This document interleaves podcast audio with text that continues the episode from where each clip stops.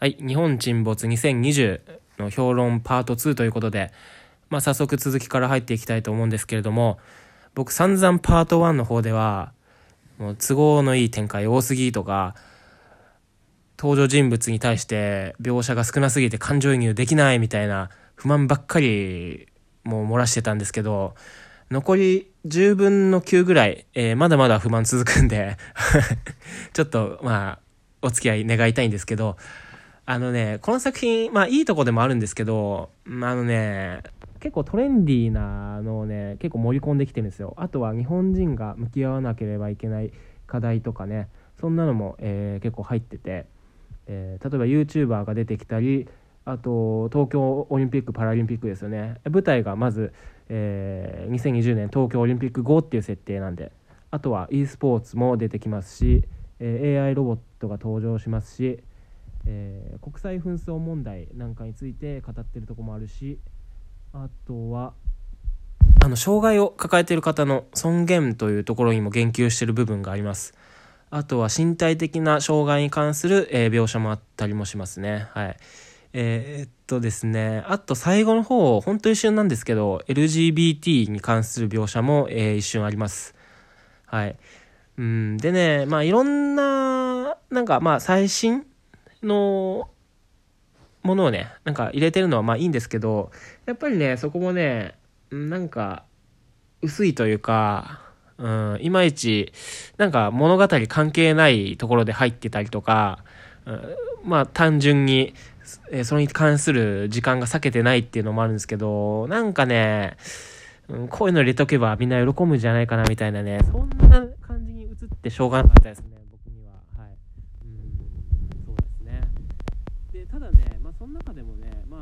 貫してずっとこの作品の中で言ってるのが、まあ、人種問題に対するところは、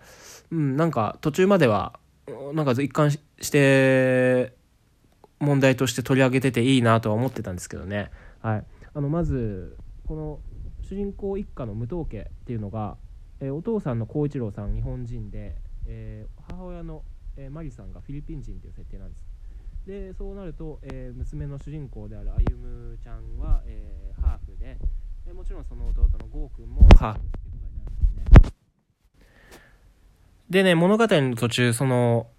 まあ自分たちが国籍、うん、国籍っていうか、まあハーフであることによってちょっと苦労したりする部分もあるんですけど、うん、でね、面白いなって思うのが、こう1973年の公開された、まあ、オリジナル版の原作に近い映画の方はですね、あの、日本人として日本政府が、この日本沈没っていう大災害に立ち向かっていく、え、姿を描いてるんですけど、それに対して、あの、今回は、まず、主人公一家を、あの、そういうね、えー、ハーフの子たちを主人公にしたっていうのが、なんかそういう点で面白いかなっていうふうには思ってたんですけど、なんか最後の、まあネタバレなしで言いますけど、オチのところで、なんか結局ね、なんか日本いいよね、日本最高だよね、みたいな、なんかね、そういう感じの終わり方になってくるんですよ。うん。だからね、なんか、あれ、これまで、ね、なんかボーダーレス的に、うん、みんなそんな国籍関係なく助け合っていこうとか頑張っていこうみたいなそういうメッセージをねずっと出してたのにねあれなんか結局最後、うん、そうなっちゃうのみたいな、うん、そんな風に僕は思っちゃいましたねはい。で、あとね、なんかいきなり、その主人公パーティーが、あの、ラップを歌い出して、なんか日本なんかクソくらいだ、みたいなって言ってる子たちと、いや、そんなことねえよ。日本は全然捨てたもんじゃないぜ。みたいな言う側の人間で、なんかラップバトルみたいなのをね、繰り広げるんですけどね、なんかちょっとそれ笑っちゃいましたよね。なんか、単純になんか、うん、そういうね、中身じゃなくてね、いきなりラップが始まったようになんか笑っちゃったし、うん、なんか別に、そういうと部分をね、ラップじゃなくてなんか違うとこでなんか見せてほしかったなっていうのは、うん、それは思いましたね。はい。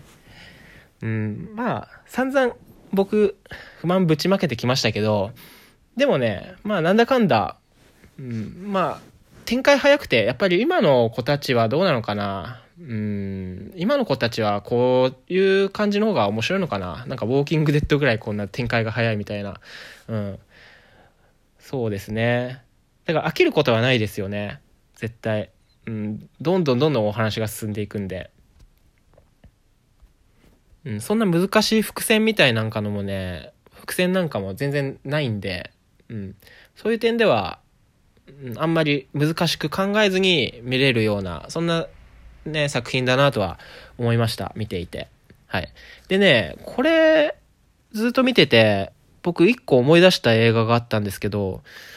あの、2017年に公開されてるサバイバルファミリーっていう日本の映画なんですけど、これ思い出して、これね、あの、深津絵里さんとか、青井若菜さんとかが出てる、まあ、かなり似てるんですよ、話の内容とか。でね、あの、お父さんが、イノシシと戦うシーンあるじゃないですか。で、このサバイバルファミリー、ファミリーもね、お父さんが豚と戦ったりするシーンがあるんですよ。あとはね、あのー、この2020、日本沈没2020って、なんか要所要所で、あの、写真撮るんですよね、みんなで。集合写真を撮るんですよ。